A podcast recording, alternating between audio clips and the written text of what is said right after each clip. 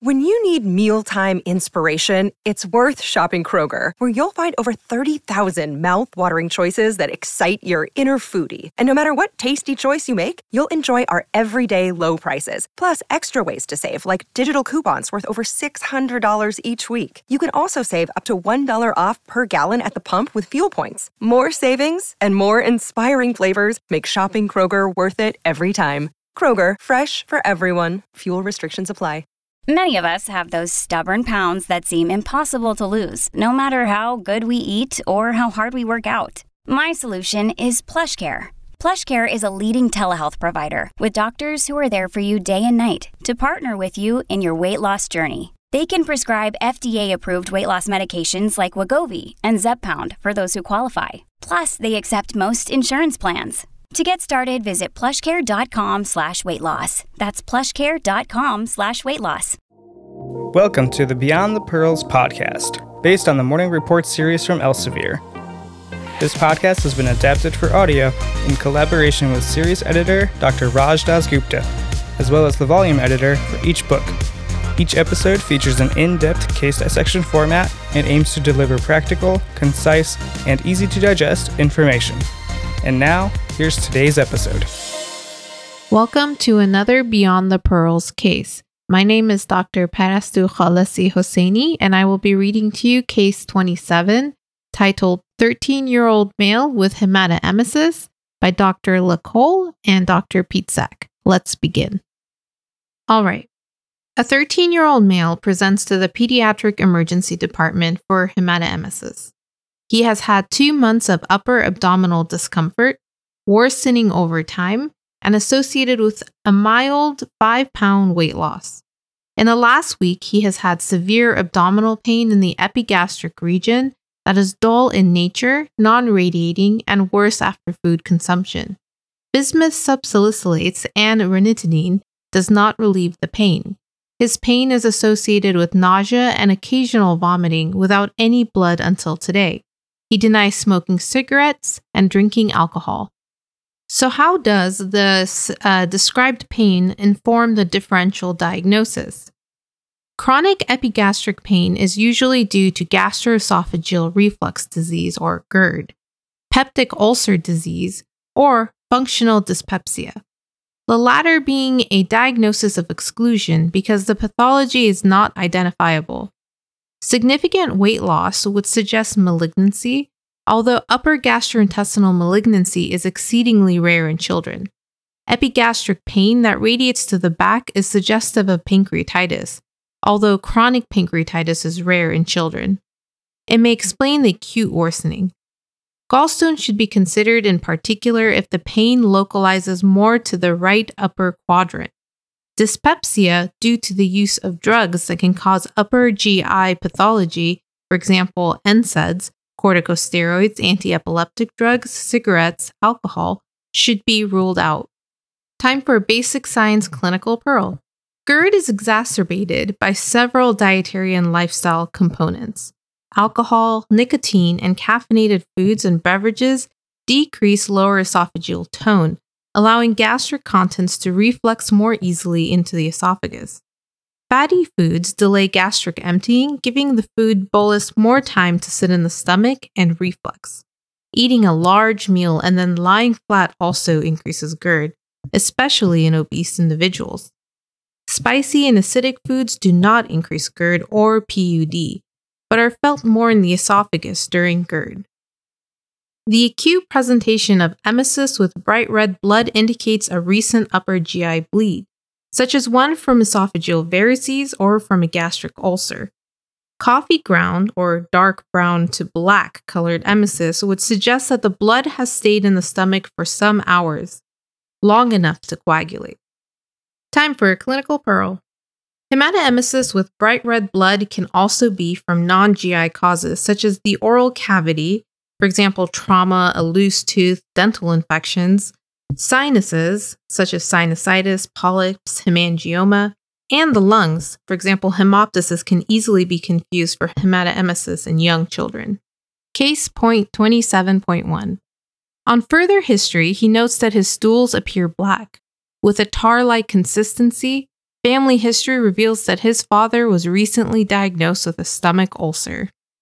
So, what is the significance of black tarry stools? Upper GI bleeding can cause melena or black tarry stools. This color occurs due to the digestion of red blood cells by various GI enzymes. The stools are often sticky and foul smelling. If the amount of blood lost from the upper GI tract is rapid, frank undigested blood may be seen in the stool. Bismuth and iron containing medications can also make the stool appear black. Conversely, rectal bleeding usually indicates a lower GI bleed as seen in infections, polyps, cancer, ulcerative colitis, Crohn's disease, and vascular malformations. What are important physical examination findings to look for with hematoemesis? When a child presents with hematoemesis, a careful physical examination needs to be done to rule out systemic disease. Oral aphthous ulcers can point to Crohn's disease. Dental enamel erosions may suggest chronic gastroesophageal reflux, bulimia, or celiac disease. A large liver and or spleen should suggest possible portal hypertension and the need for urgent intervention from esophageal variceal bleeding. The rectal examination is also important because it can reveal perianal lesions due to Crohn disease, and a quick test for occult blood in the stool can be performed. Case point 27.2. On physical examination, he is seen to be in moderate discomfort. He is afebrile, his pulse rate is 100 per minute, respiratory rate is 18 per minute, blood pressure is 115 over 75, and oxygen saturation is 99% on room air. His weight, height, and body mass index are average for age. He has a pale conjunctiva, which is anicteric. He has mild tenderness in the epigastric region with an otherwise soft abdomen, without guarding or rigidity. The rest of his physical examination is normal. So, what are the most likely diagnoses at this point? Highest on the differential at this point would be PUD. The most common reason for PUD in a child is infection with Helicobacter pylori or H. pylori. Other causes include medications, alcohol, psychological stress, and other infections. Crohn disease should be ruled out because it can present with weight loss, abdominal pain, and GI erosions and ulcers. The patient does not have any stigmata of chronic liver disease, making esophageal variceal bleeding less likely. What laboratory evaluation is important in a child with hematoemesis? A complete blood count may reveal anemia if the ulcer has been bleeding intermittently. If a microcytic anemia is detected, it is important to order an iron panel because H. pylori infection often leads to iron deficiency anemia, which is refractory to treatment. Serum chemistry analyses may show a hypokalemic, hypochloremic, metabolic alkalosis if the vomiting of hydrochloric acid has been severe. Serum transaminase, alkaline phosphatase, and bilirubin levels may be abnormal in chronic liver and biliary tract diseases.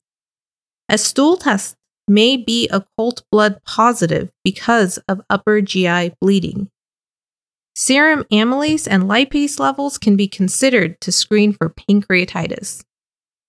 Time for a clinical pearl.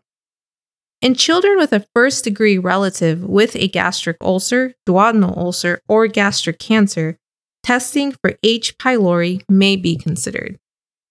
Case point 27.3 Laboratory testing reveals microcytic anemia with a hemoglobin of 10 and a mean corpuscular volume of 70, with normal being between 80 to 96. Stool examination is positive for fecal occult blood. Time for a basic science clinical pearl. Iron deficiency anemia, as demonstrated by this patient, is common in those with H. pylori infection. This is due to a combination of occult blood loss by the patient and iron scavenging by the microbe in the stomach. In children with refractory iron deficiency anemia, in which other causes have been ruled out, testing for H. pylori may be considered. What is the next step? When should esophagogastroduodenoscopy be performed? How is Helicobacter pylori infection diagnosed? Although patients with chronic epigastric pain can be treated empirically, esophagogastroduodenoscopy, or EGD, should be performed in patients with alarming symptoms such as unexplained iron deficiency anemia, weight loss, evident bleeding, persistent vomiting, and or jaundice. EGD can also be a ther- can be therapeutic to stop bleeding, such as when medications are injected into an ulcer or bands are placed over esophageal varices. In patients with active H. pylori infection, EGD may reveal a nodular appearing stomach, so called goose flesh skin, which can be seen in figure 27.1. There may be frank gastritis or single or multiple gastric and duodenal ulcers may be found. Other nonspecific signs of infection may be seen, such as erosions, erythema, and mucosal friability.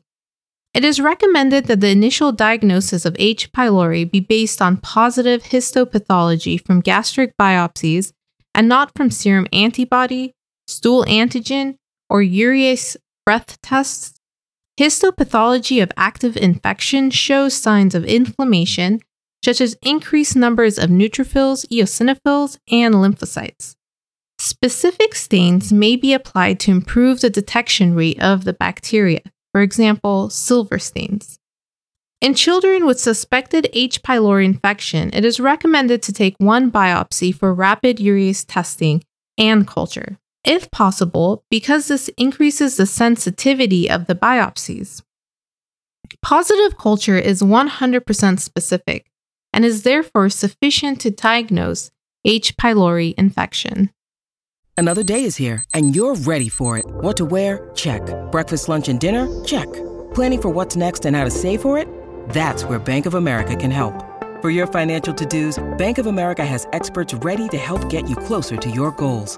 Get started at one of our local financial centers or 24-7 in our mobile banking app. Find a location near you at bankofamerica.com slash talk to us. What would you like the power to do? Mobile banking requires downloading the app and is only available for select devices. Message and data rates may apply. Bank of America and a member FDIC. Time for a basic science pearl. The H. pylori bacterium can survive in the acidic gastric environment due to its containing urease. Urease catalyzes the hydrolysis of urea into ammonia and carbon dioxide, which is detected by a change in color of the pH indicator in the rapid urease test. Non invasive tests for H. pylori include the urease breath test, or UBT, stool antigen detection test, and serologic antibody test. Urease breath testing and stool antigen detection are used to test for eradication of the organism post treatment, but not for diagnosis. IgG testing for H. pylori in children is not reliable and only indicates past exposure, not current infection. Case point 27.4 Due to hematemesis, tachycardia, anemia, and black stools, an EGD with biopsies is performed. Visually, the gastric mucosa appears nodular and erythematous, and a bleeding gastric ulcer is seen, which you can see in figure 27.1. A rapid urease test from the biopsy is positive. Histopathology is consistent with H. pylori infection, which you can see in 27.1. Diagnosis Peptic ulcer disease associated with H. pylori infection. Time for another basic science pearl. H. pylori is a slow growing, gram negative, microaerophilic bacterium that colonizes the gastric mucosa. Risk factors for infection include lower socioeconomic status, higher residence density, and poor sanitary conditions. Co infection among family members is common. Transmission occurs from direct person to person contact. So, what is peptic ulcer disease or PUD? PUD is an acid related disorder that leads to injury to the mucosal barrier, penetrating the submucosa and deeper layers. It can affect any part of the upper GI tract, including the esophagus, stomach, and duodenum. There are a variety of causes of PUD in children, including H. pylori infection being the most common. Physiologic stresses such as trauma, sepsis, head injury, medications such as NSAIDs, and hypersecretory states such as Zollinger Ellison syndrome.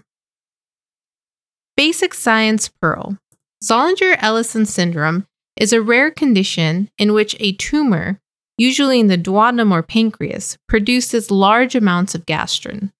These gastrinomas present with diarrhea, abdominal pain, gastric esophageal reflux disease, and upper GI bleeding due to multiple peptic ulcers.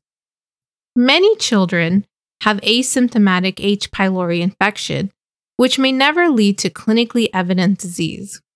Others develop chronic gastritis without PUD and can also remain asymptomatic. A minority of children develop gastric and or duodenal ulcers, which is more likely with specific strains. H. pylori has also been classified as a group 1 carcinogen associated with gastric adenocarcinoma, which is extremely rare in the pediatric population. Chronic H. pylori has also been implicated in causing mucosa associated lymphoid tissue lymphoma or MALT lymphoma of the stomach. Time for a basic science pearl. Risk for gastric cancer is increased in individuals with a positive family history of gastric cancer, smoking, alcohol ingestion, and CAGA strain of H. pylori, and in individuals with polymorphisms in interleukin 1, tumor necrosis factor alpha, and interleukin 10. So, how is Helicobacter pylori infection treated?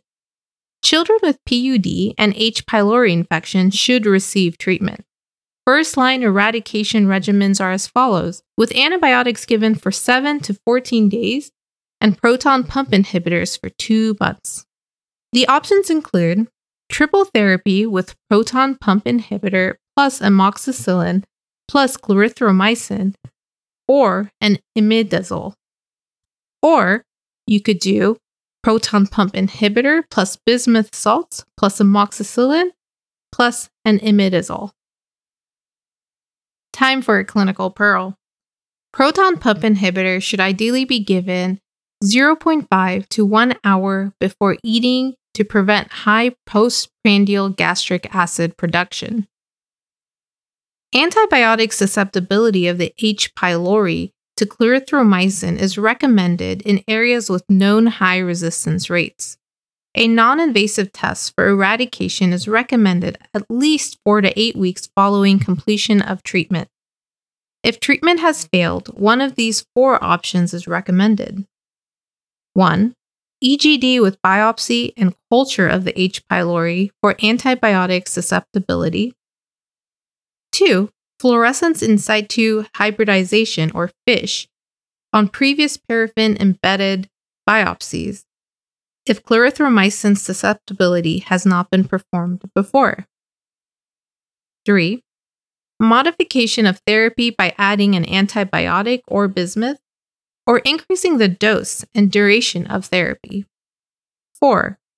Repeat course of treatment if the H. pylori load seen to be high on pathology. Case point 27.5. The patient is treated with two weeks of amoxicillin, clarithromycin, and metronidazole, and eight weeks of omeprazole to eradicate H. pylori and heal the ulcer, respectively. Two months after finishing the treatment, repeat EGD demonstrates healing of the ulcer and resolution of the nodular gastritis. Time for Beyond the Pearls. A trial of histamine 2 H2 receptor blockers or proton pump inhibitors may be offered for four to six weeks for dyspepsia without alarming symptoms. Lack of improvement of symptoms or relapse should be evaluated with EGD. The only indication for testing and treatment for H. pylori is demonstrated ulcer disease. Treatment can also be considered for those with iron deficiency anemia refractory to treatment or first degree relative with gastric cancer. H. pylori is not a cause of chronic abdominal pain. Patients presenting with chronic abdominal pain should not be tested nor treated for H. pylori infection. Gastric biopsies for H. pylori should be obtained from both the antrum and the body of the stomach. Normally, the highest bacterial count is found in the antrum, but in cases of low gastric acidity, the bacteria may be present only in the body or cardiac portion of the stomach. This can occur with the use of acid blocking medications such as H2 receptor antagonists and proton pump inhibitors. Predictors of failure to H. pylori treatment include poor patient compliance with the multi drug regimen, drug resistance of the organism, short duration of therapy, proton pump inhibitor pre treatment, and high bacterial load pre treatment. H. pylori has been implicated in immune thrombocytopenic purpura, or ITP. There is cross reactivity between the antiplatelet antigen and the CAG-A antigen of H. pylori. Studies from Japan, Italy, and Spain have shown improvement in chronic ITP after the eradication of H. pylori. In China, an oral recombinant vaccine against H. pylori prevented 72% of infections after the first year of vaccination and continued reduced risk for infection for up to three years. All right, time for a case summary. So, what was the complainer history? A 13 year old male presents to the emergency room for hematemesis. He has had nausea, vomiting, and pain in his epigastric region, worsening in the past week. He notes black stools and a 5 pound unintentional weight loss over the past two months. What were our findings? His physical examination is significant for tachycardia, moderate abdominal pain on palpation, and heme positive stools in the rectal vault what labs or tests. His laboratory tests are significant for microcytic anemia. EGD shows gastritis with a nodular antrum and a bleeding gastric ulcer. Histopathology demonstrates gastritis with S shaped gram negative rods in the mucus layer of the antral biopsies. The diagnosis? Peptic ulcer disease due to H. pylori infection. The treatment? He is treated with triple antibiotics for two weeks and a proton pump inhibitor for two months, with resolution of his disease. This concludes case 27. Again, this is Dr. Parastou Khalessi Hosseini. Thank you for joining us. Thank you for listening to the Beyond the Pearls podcast from Inside the Boards. This podcast is executive produced by Christopher Breitigan and Dr. Patrick Beatman. This podcast is intended for educational purposes only and is not medical advice. Ars longa, vita brevis.